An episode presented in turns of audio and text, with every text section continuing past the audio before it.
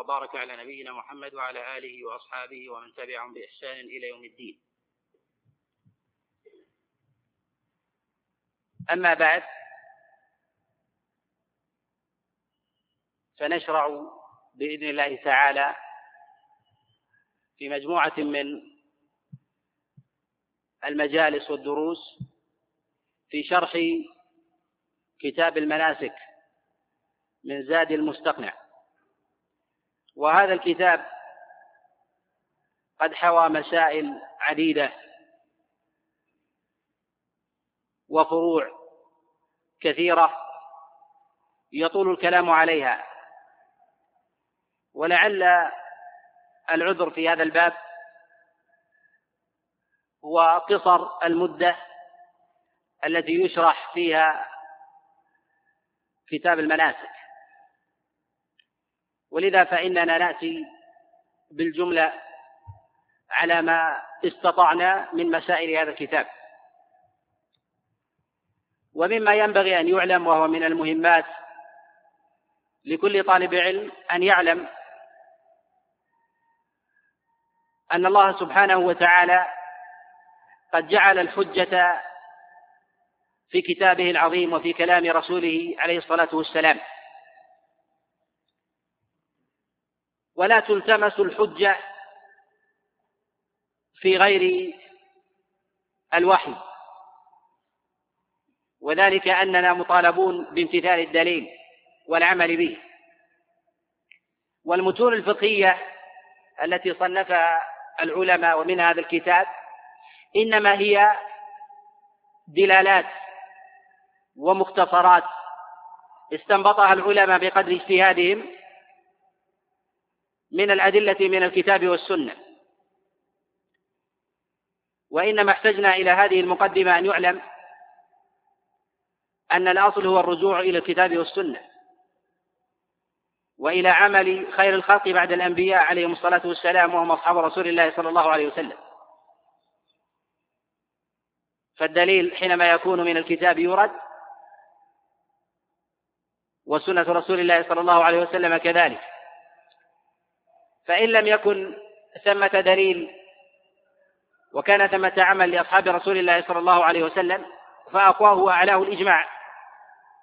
أي إجماع الصحابة. والصحابة عليهم رضوان الله تعالى إذا أجمعوا كان إجماعهم أقوى الإجماع وكان إجماعا قطعيا. ولهذا قال غير واحد من العلماء كالإمام أحمد وداود بن علي وغيرهما الإجماع إجماع الصحابة ومن بعدهم تبع لهم. أي من جاء بعدهم فهو يقتدي بقوله.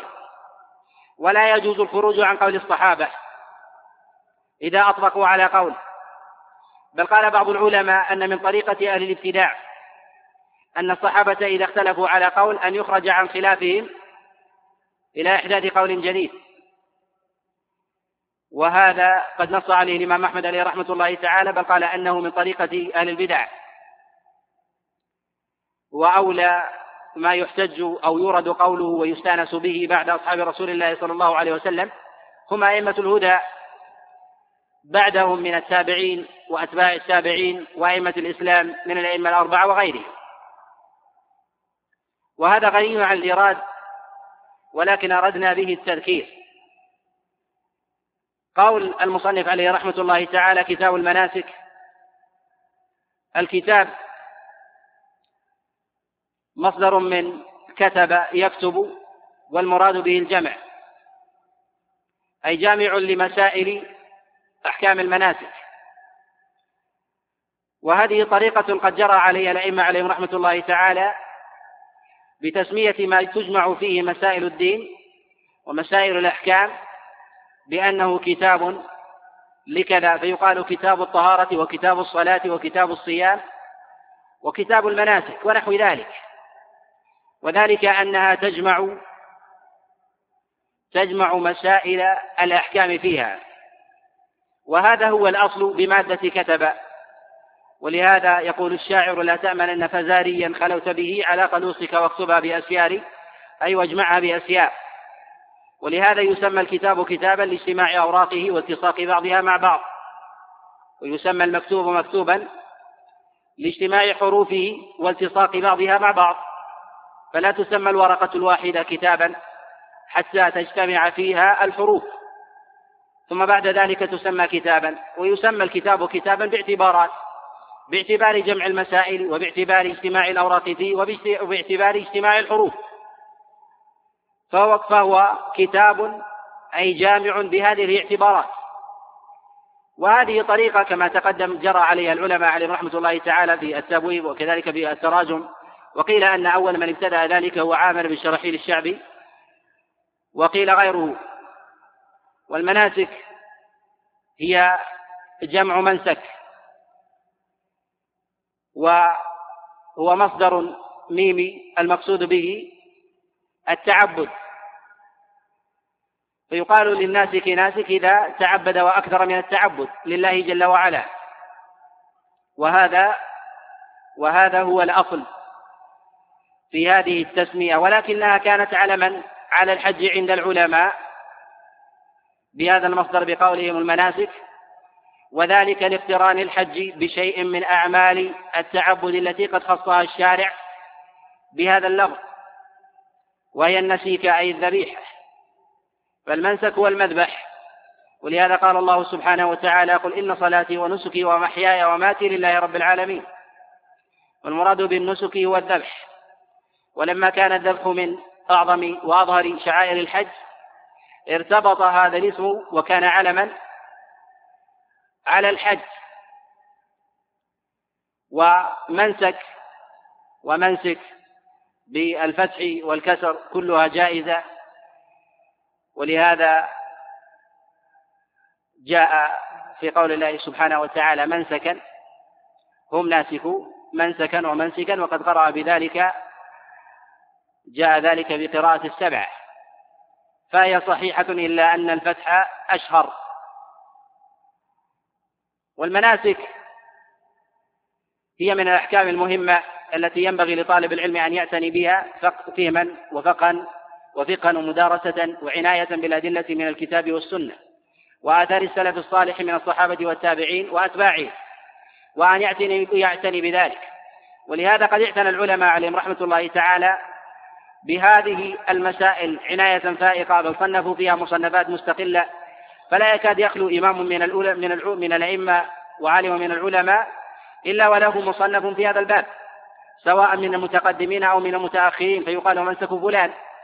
فللإمام أحمد عليه رحمة الله تعالى كتاب المنسك الكبير كما نسب نسبه له ابن عبد الهادي وكذلك الإمام الشافعي عليه رحمة الله تعالى كتابه المنسك الكبير كما نسبه له الإمام النووي عليه رحمة الله تعالى وغيره من أئمة الشافعية.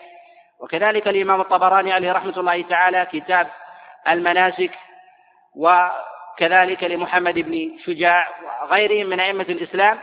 فضلا عن المتأخرين الذين قل أن يكون إمام من الأئمة ليس له كتاب في هذا الباب. فهم يصنفون لاهتمامهم بهذا الباب وكذلك كثرة مسائله وتشعبها. وقد ذكر شيخ الإسلام ابن تيمية عليه رحمة الله تعالى أن كتاب المناسك من أدق مسائل العبادات بل أنه من أصعبها وذلك أنه بالجملة من جهة الدقة والضبط لا يمكن أن يتحقق للعالم إلا باقترانه إلا باقترانه بالعمل. ولهذا من قرر مسائل الحج وطرحها ورجح في مسائل الخلاف وهو لم يحج يقع في كلامه كثير من الوهم والغلط. ومن نظر في كلام من صنف في أحكام المناسك وهو لم يسلك مسالك الحج عملا يجد أنه قد وقع في أوهام وأغلاط. ومن ذلك ما ينسب للإمام ابن حزم عليه رحمة الله من أوهام وأغلاط في كتابه حجة الوداع عن رسول الله صلى الله عليه وسلم. والعلماء يعبرون بقولهم كتاب المناسك والأكثر أنهم يعبرون بكتاب الحج. وكتاب المناسك قد عبر به غير واحد من الأئمة في مصنفاتهم من أهل الحديث وأهل الفقه وغيرهم كأبي داود في كتابه السنن وكذلك ابن ماجه والبيقي والدارمي. وكذلك ابن خزيمة وغيرهم قد سموا كتاب الحج بكتاب المناسك والأكثر والأشهر استعمالا عند الأئمة عليهم رحمة الله تعالى أنهم يستعملون كتاب الحج بدلا من كتاب المناسك. ولكنها معلومة ومنهم من يجعل هذا وهذا وهذه اصطلاحات ولا مشاحة ولا مشاحة في الاصطلاح. نعم. الحج والعمرة واجبان. يقول هنا والحج والعمرة واجبان. الحج مصدر من حج يحج والمراد به القصد. والمراد بذلك قصد بيت الله العتيق لأجل العبادة. ومنهم من سمى الحج بمن قصد البيت العتيق وأكثر من قصده. وأطلقه كذلك على الناسك والحج فرض فرضه الله عز وجل. بل جعله النبي عليه الصلاة والسلام ركنا من أركان الإسلام كما جاء في حديث عبد الله بن عمر عليه رضوان الله تعالى فيما رواه البخاري ومسلم من حديث عبد الله ابن عمر أن رسول الله صلى الله عليه وسلم قال بني الإسلام على خمس شهادة أن لا إله إلا الله وأن محمد رسول الله وإقام الصلاة وإيتاء الزكاة وصيام رمضان وحج البيت من استطاع إليه سبيلا وجاء رسول الله صلى الله عليه وسلم أيضا في سؤال جبريل له لما جاءه وسأله عن الإسلام كما في حديث أبي هريرة وحديث عمر بن الخطاب عليه رضوان الله تعالى وكلها في الصحيح.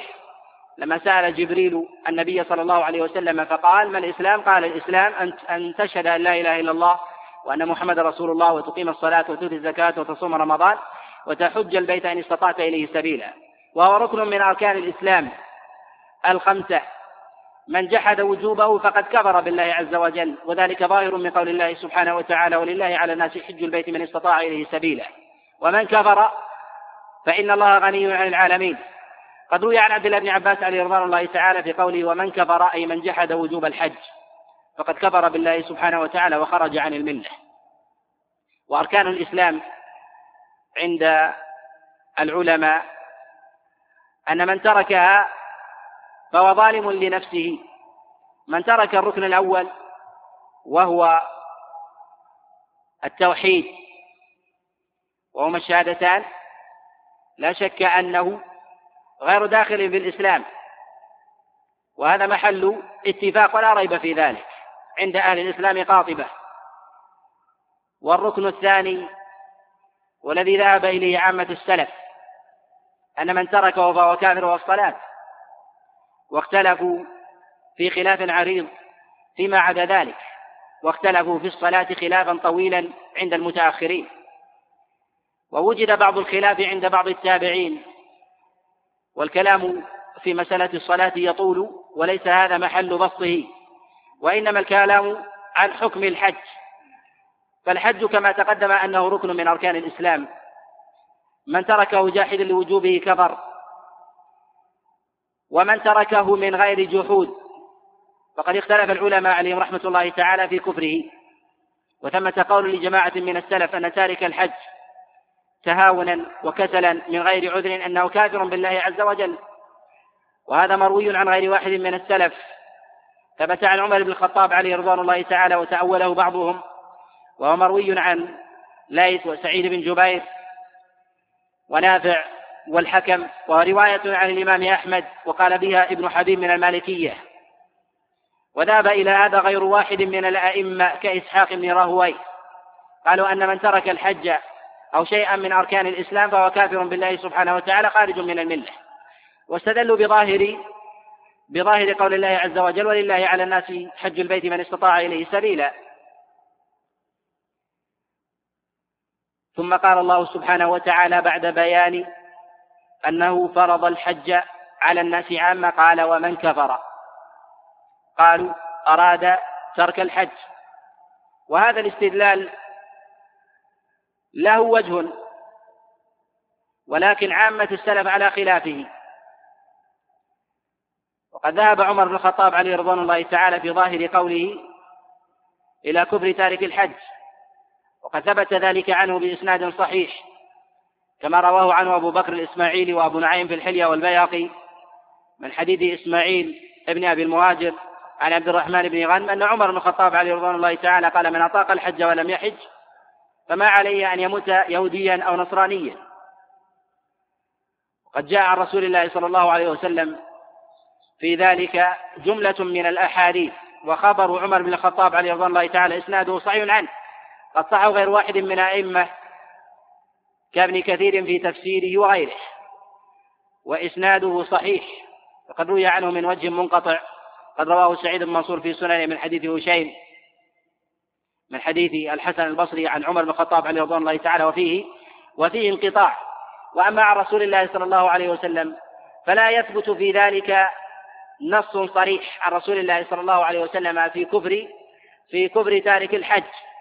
وأما ما رواه الإمام الترمذي في سننه وكذلك ابن جرير الطبري في تفسيره وابن أبي حاتم في التفسير أيضا والبيهقي وغيرهم من حديث من حديث هلال بن هشام عن أبي إسحاق عن الحارث عن علي بن أبي طالب أن رسول الله صلى الله عليه وسلم قال من ملك زادا وراحلة فلم يحج فما عليه أن يموت يهوديا أو نصرانيا. وهذا الخبر لا يصح عن رسول الله صلى الله عليه وسلم. وذلك لضعف إسناده فإنه يرويه في هذا هلال أبي هشام يرويه هلال أبو هشام وهو مجهول وقد أنكر خبره الإمام البخاري عليه رحمة الله تعالى وكذلك ابن عدي في كتابه الكامل وقد نص على جهالته غير واحد من الأئمة كالإمام الترمذي عليه رحمة الله تعالى في سننه.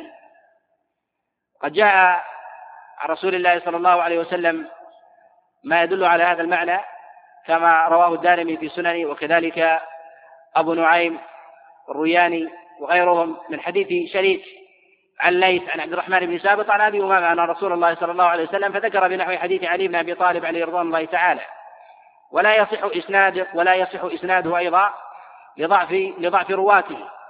قد رواه الإمام أحمد عليه رحمة الله تعالى مع ذلك في كتاب الإمام من حديث سفيان وكذلك قد روى ابن أبي شيبة من حديث أبي الأحوص سلام سليم عن عبد الرحمن عن ليث عن عبد الرحمن ولم يذكر أبا أمامة عليه رضوان الله تعالى فأرسله.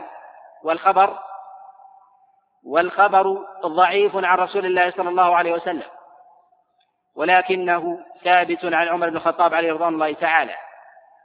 قد روي عن عبد الله بن مسعود ما يدل على هذا وإسناده عنه ضعيف قد رواه الواحد في تفسيره من حديث عثمان بن عطاء عن أبي عن عبد الله بن مسعود عليه رضوان الله تعالى ورفعه عن رسول الله صلى الله عليه وسلم قال من لم يحج أو يحج عنه لم يتقبل له عمل يوم القيامة وإسناده وإسناده واهن.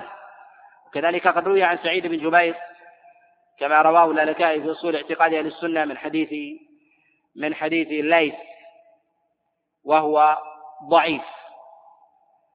يرويه عن سعيد بن جبير قال من ترك الحج متعمدا فقد كفر ومن ترك من أفطر يوما من رمضان متعمدا فقد كفر ومن ترك صلاة متعمدا فقد كفر والخبر لا يصح لا يصح عن سعيد بن جبير أيضا ولكنه قول للإمام أحمد عليه رحمة الله تعالى في رواية وقال إسحاق بن راهوي وقال به بعض السلف كنافع والحكم وابن حبيب من المالكية وغيره. والحج فرض ولا خلاف ولا خلاف في ذلك وإنما اختلف العلماء عليهم رحمة الله تعالى في فوريته هل هو واجب على الفور أم لا. وأما أداؤه فهو من أفضل العبادات وأجلها. قد جاء في ذلك نصوص كثيرة عن رسول الله صلى الله عليه وسلم في بيان فضله وأنه من أعظم المكفرات. قد جاء عن رسول الله صلى الله عليه وسلم كما رواه البخاري ومسلم من حديث أبي حازم عن أبي هريرة أن رسول الله صلى الله عليه وسلم قال من حج البيت ولم يرفث ولم يفسق خرج من ذنوبه كما ولدته أمه. وجاء رسول الله صلى الله عليه وسلم أيضا في الصحيح من حديث أبي صالح عن أبي هريرة أن رسول الله صلى الله عليه وسلم قال العمرة إلى العمرة كفارة لما بينهما والحج المبرور ليس له جزاء إلا الجنة. وقد قرن النبي صلى الله عليه وسلم الحج بالهجرة بل قرنه عليه الصلاة والسلام بدخول الإسلام. فجعل من حج كمن دخل الإسلام وكان دخوله في الإسلام يكفر ما سبق من الذنوب كذلك الحج. فإنه إن حج يكفر ما سبق ما سبقه من الذنوب. وقد جاء رسول الله صلى الله عليه وسلم ذلك في صحيح الإمام مسلم من حديث من حديث يزيد بن أبي حبيب عن ابن شماسة شماسة المهري عن عمرو بن العاص أن رسول الله صلى الله عليه وسلم قال لا تعلم يا عمرو أن الإسلام يهدم ما قبله والهجرة تهدم ما قبلها والحج يهدم ما قبله. فجعل النبي عليه الصلاة والسلام الحج قرينا للهجرة قرينا للإسلام. ومعلوم أن الإسلام يهدم ما قبله من الذنوب والمعاصي. إذا دخله الإنسان وكان في دخوله قد تحقق فيه الشرط بدخول الإيمان. وانتفت الموانع فإنه يكفر ذلك ما سبق من ذنوب ومعاصي وإن كان الإشراك مع الله عز وجل غيره لأن الله سبحانه وتعالى يغفر الشرك إذا تاب. إذا تاب الإنسان الإنسان منه وقد ذهب غير واحد من العلماء أن إلى أن الحج يكفر سائر الذنوب حتى الكبائر. فذهب إلى هذا أبو الوليد الباجي وكذلك قد ذهب إليه شيخ الإسلام ابن تيمية عليه رحمة الله.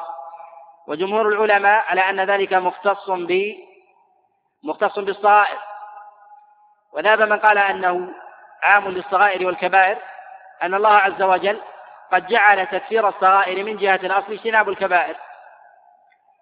فالصغائر مشروطا مشروط تكفيرها باجتناب الكبيرة. كما قال الله عز وجل إن تجتنبوا كبائر ما تنهون عنه. فجعل الله عز وجل شرط تكفير الذنوب الصغائر اجتناب اجتناب الكبائر. وهذا وهذا ضاح. وعلل بأن ذلك فارق بين هذه المسألة وتلك وذلك أن الحج مقيد بعمل وبوقت ذلك مقيد بعمر الإنسان على وجه العموم. وعلى كل فيقال أن من قال بأن الحج يكفر سائر الذنوب أن ذلك قول وجيه وهو ظاهر كلام رسول الله صلى الله عليه وسلم. وكذلك إذا كانت في العمرة فهي في الحج من باب أولى. وأما ما جاء رسول الله صلى الله عليه وسلم العمرة إلى العمرة كفارة لما بينهما سواء بعد ذلك أم لا وثمة خلاف عند بعض العلماء في مسألة تكفير العمرة هل تكفر العمرة ما قبلها ما قبلها من الذنوب. إذا أتى الإنسان بعدها بعمرة أم لا قد ذهب بعض العلماء إلى أن العمرة تكفر ما قبلها ما قبلها ولكنها لا تأتي على كل الذنوب. قد نص على هذا غير واحد من العلماء. والذي يكفر الأولى أو الثانية قد روى الطبراني في كتابه المعجم من حديث سمي عن أبي صالح عن أبي هريرة أن رسول الله صلى الله عليه وسلم قال العمرتان كفارة لما بينها. قال العمرتان. فجعل العمرة فجعل النبي عليه الصلاة والسلام العمرتين مكفرتين لما بينهما.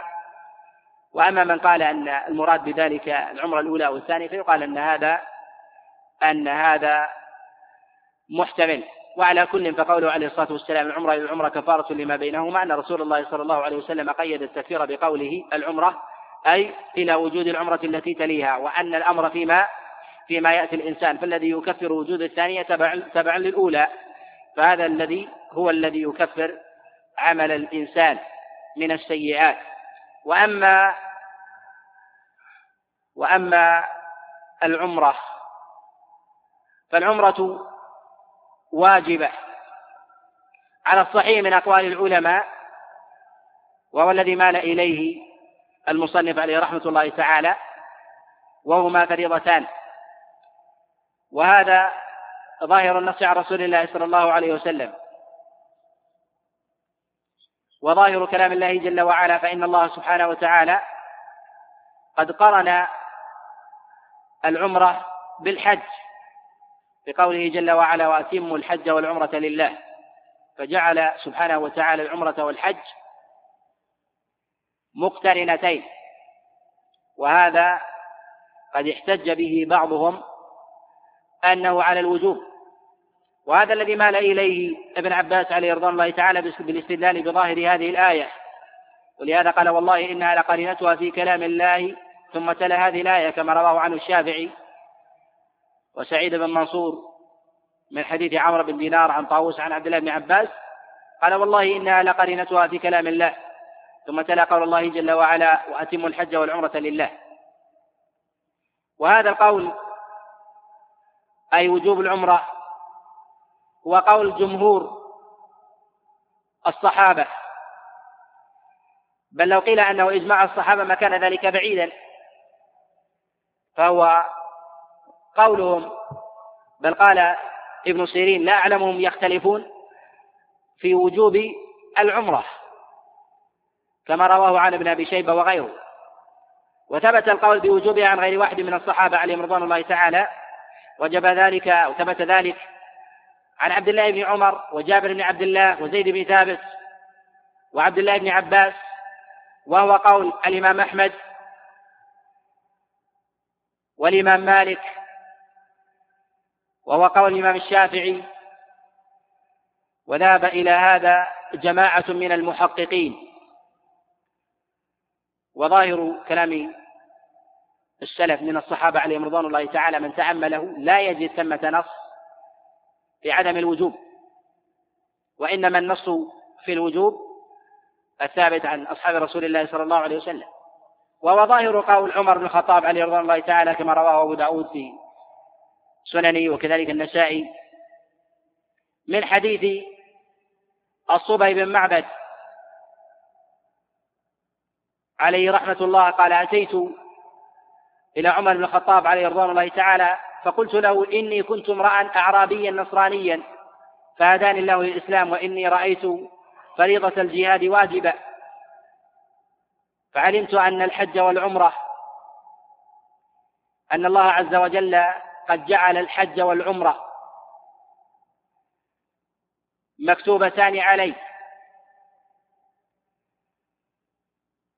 فسألت أحد قرابتي فقال أهل بهما جميعا وأهدي ما استيسر من الهدي. فقال عمر بن الخطاب عليه رضوان الله تعالى هديت لسنة نبيك. وقوله عليه رضوان الله تعالى هديت لسنة نبيك إقرار من عمر بن الخطاب له بأن الحج والعمرة فريضتان. وهذا ظاهر. وكذلك ما جاء عند البيهقي وكذلك ابن خزيمة من حديث نافع عن عبد الله بن عمر عليه رضوان الله تعالى قال ما من أحد إلا وعليه حج وعمرة واجبة وما زاد فهو تطوع وإسناده عنه صحيح. وكذلك قد ثبت عن جابر بن عبد الله فيما رواه ابن خزيمة في صحيحه من حديث أبي الزبير عن جابر بن عبد الله قال ما من أحد إلا وعليه عمرة واجبة. وهو قول عبد الله بن عباس عليه رضوان الله تعالى كما تقدم الإشارة إليه. رواه عنه الشافعي وسعيد بن منصور في سنن في السنن من حديث عمرو بن دينار عن طاووس عن عبد الله بن عباس عليه رضوان الله تعالى أنه قال والله إنها إنها لقرينتها يعني العمرة قرينة الحج في كتاب الله. ثم تلا قول الله جل وعلا وأتموا الحج والعمرة لله. وهذا وهذا بين في الوجوب ولهذا قد استدل به الإمام البخاري عليه رحمة الله تعالى على وجوب على وجوب العمرة. فقال باب وجوب العمرة. قد ترجم على هذا ثم أورد أثر عبد الله بن عباس معلقا. وكذلك هو الذي مال إليه الإمام النسائي عليه رحمة الله تعالى في كتاب السنن فقال باب وجوب العمرة. ومال إلى هذا غير واحد من الأئمة. وهو قول زيد بن ثابت كما رواه البيهقي وابن أبي شيبة. في المصنف من حديث ابن سيرين عن زيد بن ثابت عليه رضوان الله تعالى قال الحج والعمرة نسكان لله لا يضرك بأيهما بدأت قوله هنا لله إفادة للوجوب وكذلك الاقتران وقد استدل بهذا على الوجوب غير واحد من غير واحد من الأئمة. والعمرة هي من جهة العمل من أجل الأعمال وهي مشروعة في سائر أيام السنة على العموم. وقد اتفق العلماء عليهم رحمة الله على أن العمرة لا وقت لها وأنها تؤدى في كل وقت. أراده الإنسان. على خلاف عند بعض الفقهاء في أيام معدودات وهي عرفة ويوم النحر وأيام التشريق. وذهب إلى هذا أبو حنيفة وقال تكره العمرة في هذه الأيام الخمسة واستدل بأثر يروى عن عائشة عليه رضي الله تعالى قد رواه البياقي في السنن. وكذلك قد كره بعض الفقهاء من الشافعية العمرة في أيام منى لمن كان يبيت فيها في أيام الحج.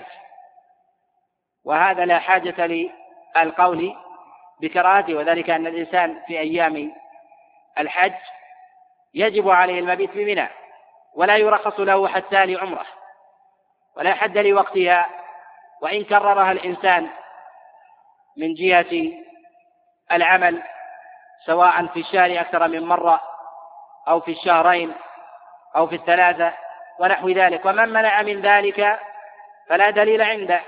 ويكفي في ذلك قول النبي صلى الله عليه وسلم تابعوا بين الحج والعمرة. وكذلك بقوله عليه الصلاة والسلام العمرة إلى العمرة كفارة لما بينهما والحج المبرور ليس له جزاء إلا الجنة دليل على مشروعية التكرار وأن العمرة ليست كالحج من جهة من جهة الوقت. وقد جاء رسول الله صلى الله عليه وسلم تفضيل لبعض أوقاتها كما جاء رسول الله صلى الله عليه وسلم في الصحيح. أنه قال عليه الصلاة والسلام حجة أو عمرة في رمضان تعدل تعدل حجة أو حجة معي.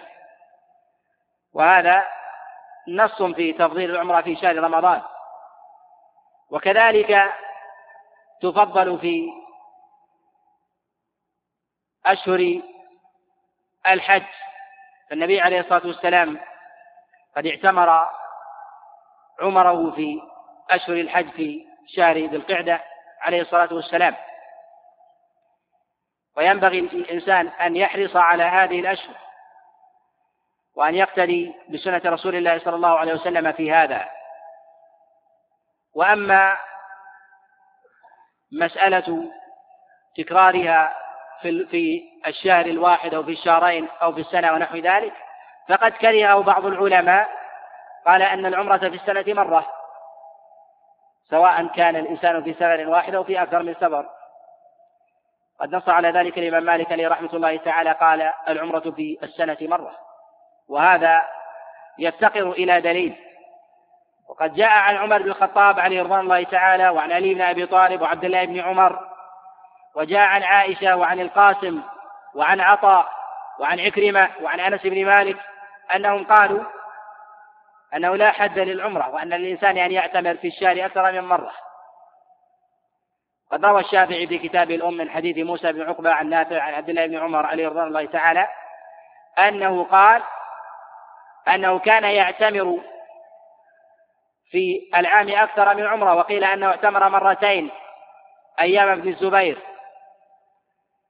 وهذا إسناده لا بأس به عنه.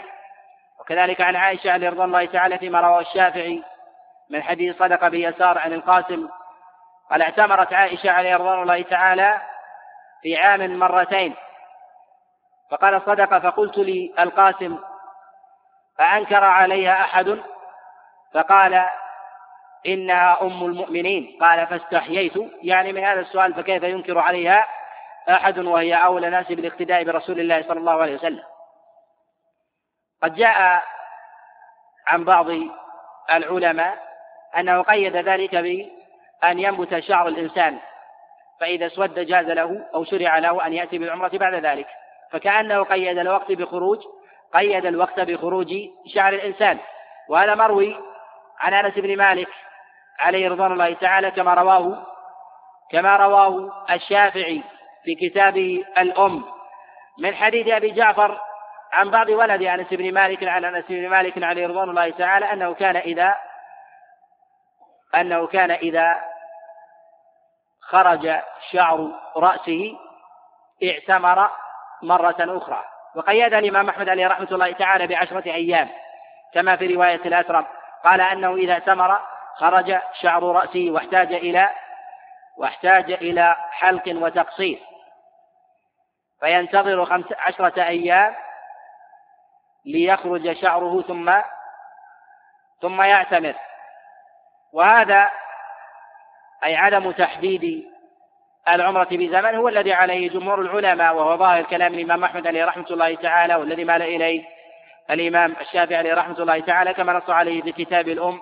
وذهب إلى هذا أيضا أبو حنيفة النعمان أنه لا حد لا حد للعمرة. ومنهم من قال أن الأولى ألا تكون في الشهر أكثر من مرة أو مرتين ونحو ذلك وسواء كان ذلك بسفر واحد أو بسفرين.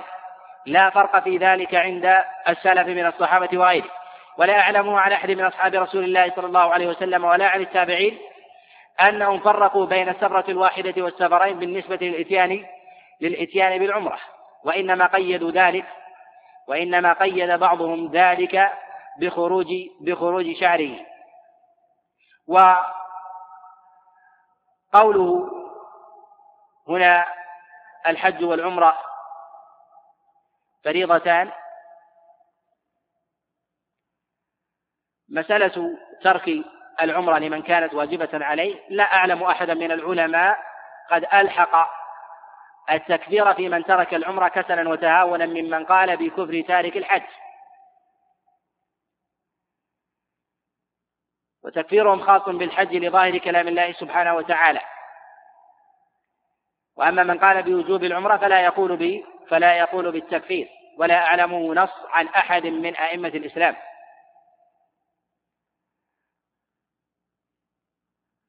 نعم. الحج والعمرة واجبان على المسلم الحر المكلف يقول واجبان على المسلم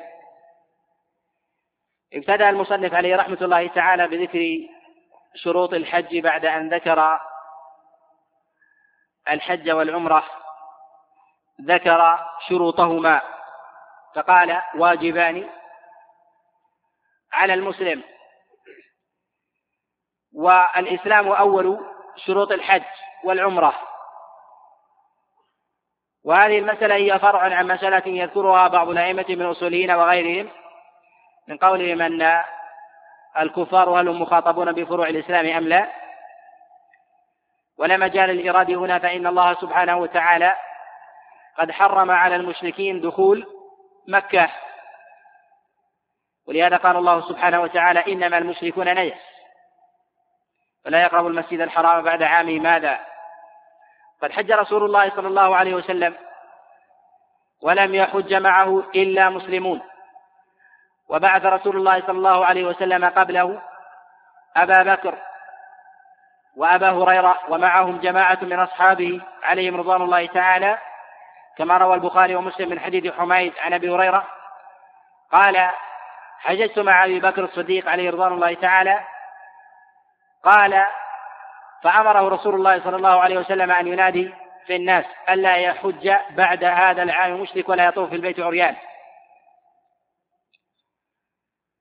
وهذا دليل على أن المشرك يحرم عليه دخول مكة فضلا عن أن يتلبس بشيء من أنواع العبادة فيها. وهذا محل اتفاق عند العلماء ولا خلاف عندهم في ذلك. وإنما الخلاف في بعض المسائل. إذا كان الرجل مشركا ثم دخل في الإسلام ثم حج واعتمر ثم ارتد ثم رجع إلى الإسلام هل يجزئه حجه الأول؟ وكذلك العمرة عن حجته عن حجة جديدة أم لا والذي يظهر والله أعلم أن ذلك يجزئه وذلك أنه قد فعل العمرة والحج بوجه صحيح ومعتبر فكانت مقبولة وساقطة عنه.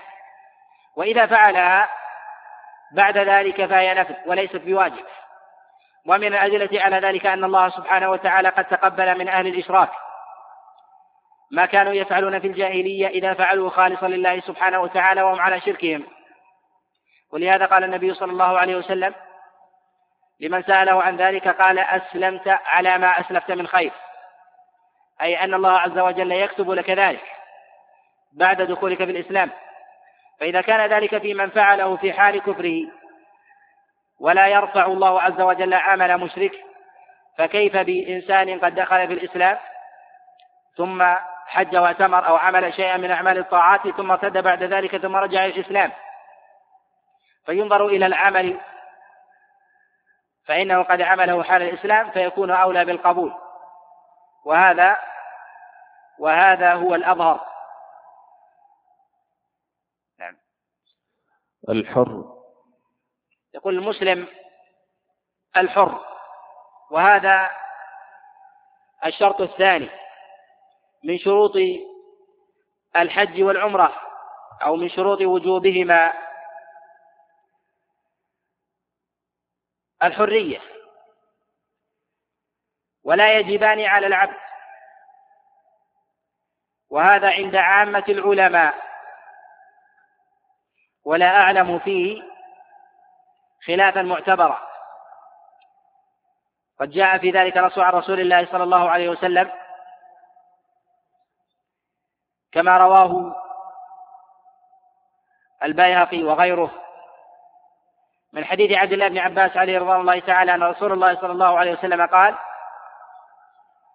أيما عبد حج ثم أعتق فعليه حجة أخرى وأيما غلام حج ثم بلغ فعليه حجة أخرى وهذا إسناده صحيح وقد اختلف في رفعه ووقفه وقد رفعه بعضهم عن شعبة بن الحجاج عن الأعمش عن أبي ظبيان عن عبد الله بن عباس عن رسول الله صلى الله عليه وسلم. قد رواه وقد رواه ابن أبي شيبة في المصنف من حديث أبي معاوية عن الأعمش عن أبي ظبيان عن عبد الله بن عباس انه قال احفظوا عني ولا تقولوا قال عبد الله بن عباس. يعني أنه يريد انه يرفع إلى رسول الله صلى الله عليه وسلم. وهذا يدل على أن له حكم الرفع وإن لم يصح بعض الأئمة مرفوعا. والصواب فيه من جهة الرواية الوقف ومن جهة الدراية أن له حكم الرفع. لقول عبد الله بن عباس عليه رضوان الله تعالى احفظوا عني ولا تقولوا قال ولا تقولوا قال عبد الله بن عباس. يعني أن المراد بذلك أنه ممن فوقه من ممن فوقه ويريد بذلك النبي صلى الله عليه وسلم. وأما إذا أعتق العبد بعد أداء الحجة في حال في حال عبوديته فإنه يجب عليه أن يأتي بحجة الإسلام كالصبي سواء. وهذا الذي عليه عامة العلماء. وذلك أنه قد خرج من قول الله سبحانه وتعالى ولله على الناس حج البيت من استطاع إليه سبيلا. وهو خارج من ذلك. ومن قال أنه يدخل لعموم هذه الآية وبحاجة إلى الاستثناء فيقال أنه قد استثناه الخبر. وأما الاستدلال بأنه من عموم الناس فيقال أن إطلاق الناس في هذه الآية ولله على الناس لا ينفي الاستثناء من وجه. فإنه قد ورد العموم في كلام الله سبحانه وتعالى واستثني بالاتفاق. كما استثنيت المرأة من الذين آمنوا يا أيها الذين آمنوا إذا نودي للصلاة من يوم الجمعة فاسعوا. فقال الله سبحانه وتعالى هنا الذين آمنوا واستثنيت المرأة بالاتفاق وكذلك استثني العبد عند عامة العلماء وكذلك أيضا في عموم الخطاب من الله سبحانه وتعالى مما يخص الرجال فيقال أن المرأة مستثناة من جهة نصوص أخرى أو بعمل الصحابة عليهم رضوان الله تعالى. ومن قال بالعموم هنا فإن قوله مردود. مردود من نص وكذلك مردود بإجماع الصحابة عليهم رضوان الله تعالى بل أن عطاء ابن أبي رباح وهو إمام المناسك كما روى عنه الإمام الشافعي رحمة الله تعالى من حديث ابن جريج عن عطاء أنه سئل عن ذلك فقال لا بل يأتي بحجة أخرى يعني إذا حج قبل ذلك أي أنه لا يتقبل منه. وإنما الخلاف الذي قد ذكره بعض العلماء وقد نص عليه ابن حزم الأندلسي في كتابه المحلى وهو ممن مال إلى القول بأن العبد إذا حج أنه لا يجب عليه الحج مرة أخرى. استدل ببعض الآثار وفيها ضعف. قد روى من حديث بكير ابن الأشد ويرويه عنه ابن لهيعة عن سليمان بن يسار وعن القاسم أنهما قال في العبد يأذن له سيده في الحج قالوا أنه يجزيه عن حجة الإسلام وهذا إسناده ضعيف وهذا إسناده ضعيف وكذلك قد روى من حديث إبراهيم بن نافع عن ابن أبي نجيع عن بن جبر أنه قال بنحو ذلك وهو ضعيف وهو ضعيف عنه ولا يصح عنه عليه رحمة الله. وعليه يقال أنه لا يصح عن أحد من أصحاب رسول الله صلى الله عليه وسلم ولا عن أحد من التابعين القول بعدم وجوب الحج على العبد إذا أعتق وهذا حكاية الاتفاق فيه ظاهرة جدا. وأما الشرط الثالث الذي يذكره العلماء هو البلوغ. فلا يجب الحج على صبي. فإذا حج الصبي قبل بلوغه لا تجزي عن حجة الإسلام وهي حجة صحيحة كاملة. باتفاق العلماء لكنها لا تجزي عن حجة الإسلام. وإذا بلغ وجب عليه أن يحج مرة أخرى لحديث عبد الله بن عباس السابق. وذهب بعضهم إلى أن الصبي إذا حج أو وصل البيت أن ذلك يجزئه عن حجة الإسلام. وهذا قول مردود. وقد حكاه الإمام الطحاوي وكذلك ابن عبد البر في كتاب الاستذكار. وغيرهم ومن استدل بذلك استدل بالعموم قال أن الصبي لم يعرض عليه الحج ابتداء وذلك لدوام عجزه كما أن الله عز وجل أسقط فريضة الحج عمن لا يملك استطاعة. قالوا فيسقط عنه الحج حينئذ. فلما يبلغ فلما بلغ الصبي البيت وحمله وليه وأدى المناسك وجب عليه الحج حينئذ. ويقال أن ذلك مردود. فإن العاجز قد رفع الله عز وجل عنه الوجوب حتى يأتي عجزه ثم أن الصبي الله عز وجل قد رفع عنه القلم. كما قال النبي عليه الصلاة والسلام كما رواه الترمذي وغيره من حديث الأسود عن عائشة عليه رضوان الله تعالى قالت قال رسول الله صلى الله عليه وسلم رفع القلم عن ثلاث. وذكر منهم عليه الصلاة والسلام الصبي حتى يبلغ فهو مرفوع عنه. والوجوب يقتضي التأثيم في الترك. فإذا وصل وجب عليه فإذا ترك آثم ثم أنه يلزم من ذلك القياس فالصيام لا يجب عليه. وكذلك الصلاة. والصلاة آكد من الحج فلما كانت لا تجب عليه وهو مستطيع على أدائها ولا تحتاج مشقة فكذلك الحج من باب أولى.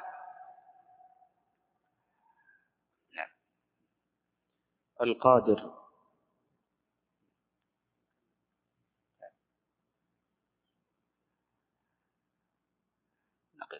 هنا. هناك أسئلة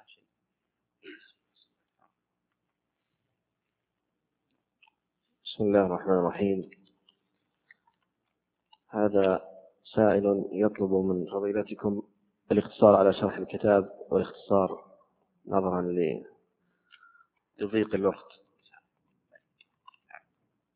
وهذا سائل يسأل عن صحة حديث تابعوا بين الحج والعمرة فإنهما ينفيان الذنوب كما ينفي الكير خبث الحديث. حديث رواه الترمذي من حديث عبد الله بن مسعود ويرويه عنه زر والحديث لا بأس به. وهذا سائل يسأل من ذهب للعمرة يعتمر ثم ذهب من غد فأحرم من التنعيم ثم اعتمر عن والده أو قريبه فما حكم فعله؟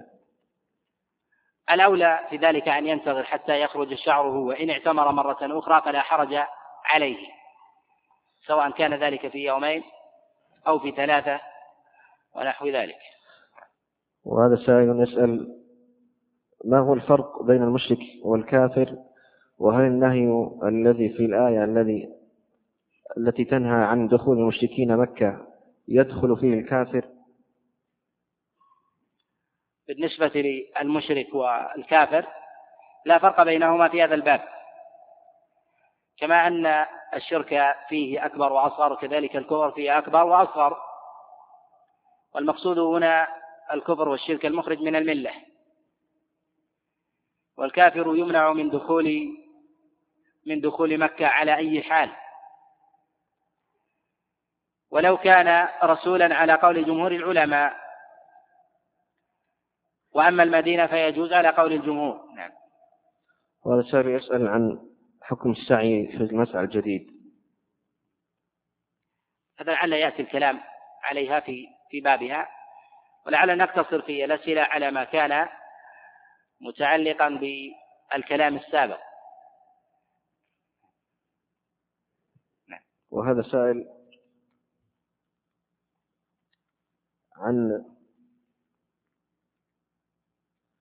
عن مسألة في العمرة وهي قوله اعتمرت قبل البلوغ في رمضان في يوم السابع والعشرين ولكن لم أستطع التحمل فأفطرت وقطعت العمرة فماذا علي؟ إذا اعتمر وقطع العمرة لتعب ونحو ذلك أو مرض أعجزه عن الإتمام فإنه يكون محصرا ويجب عليه أن ينسك دم الإحصار وجوبا إلا إذا كان قد اشترط وأما إذا اشترط فلا يجب عليه فلا يجب عليه شيء.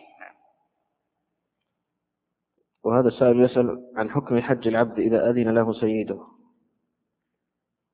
العبد إذا أذن له سيده يستحب له ولا يجب عليه.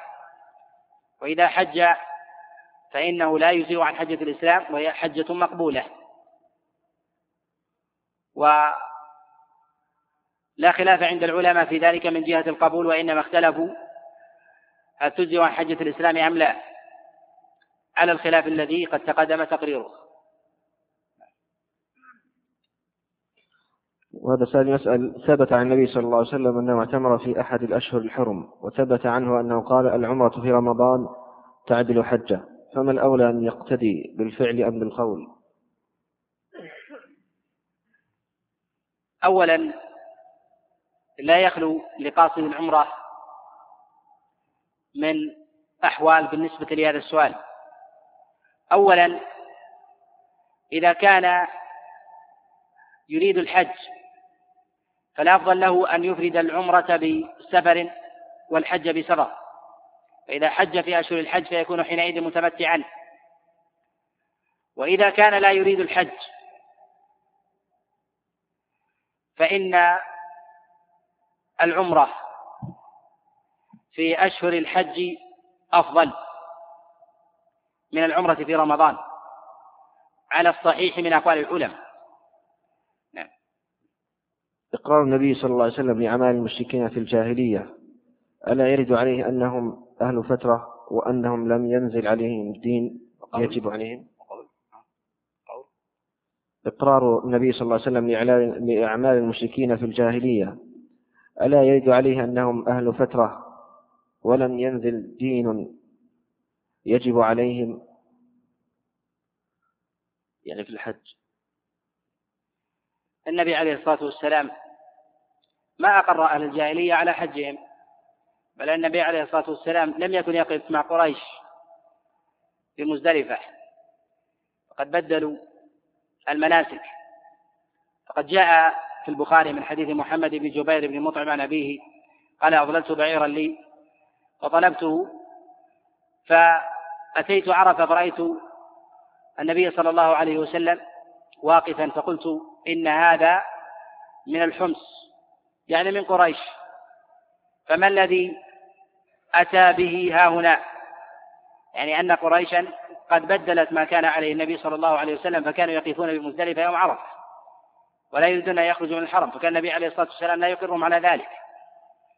ولهذا النبي عليه الصلاة والسلام لم يحج في السنة الثامنة في السنة التاسعة لما أنزل الله عز وجل عليه وجوب الحج وإنما حج بعد ذلك لكي لا يلتبس. حجه عليه الصلاة والسلام بأعمال الجاهلية. ولهذا أرسل أبا بكر وأبا هريرة ومن معهم أن ينادوا في الناس ألا يطوف في البيت عريان وألا يحج بعد هذا العام مشرك والسبب في ذلك أنهم قد تلبسوا بشيء من الخرافات. وشيء من الإحداث والتبديل عما كان عليه الخليل إبراهيم عليه السلام. نعم. رجل حج من سنين ولم يقم ولم يقم برمي الجمار أثناء أثناء التشريق ولم يطف للإفاضة ولم يهدي فما يلزمه؟ وقد حج بعد ذلك عدة مرات.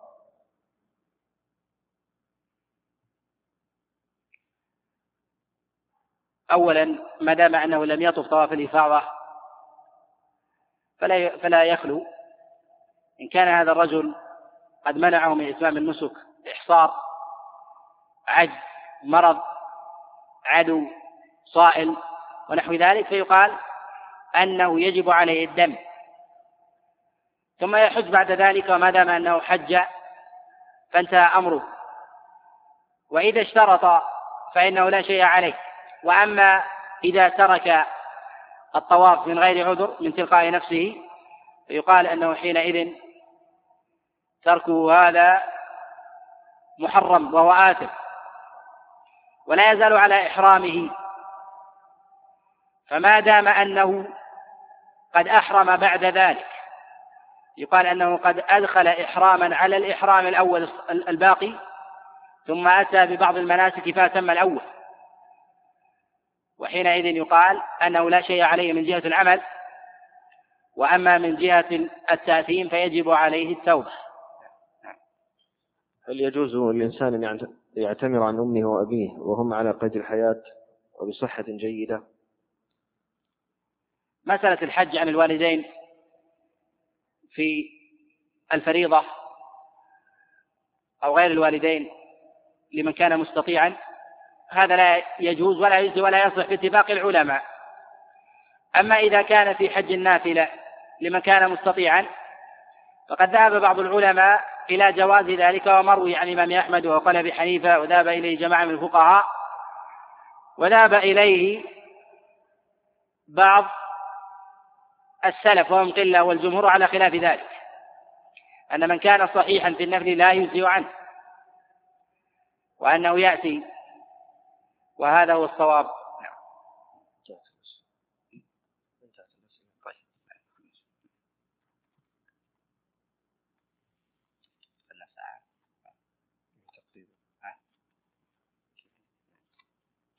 صلى الله وسلم وبارك على نبينا محمد.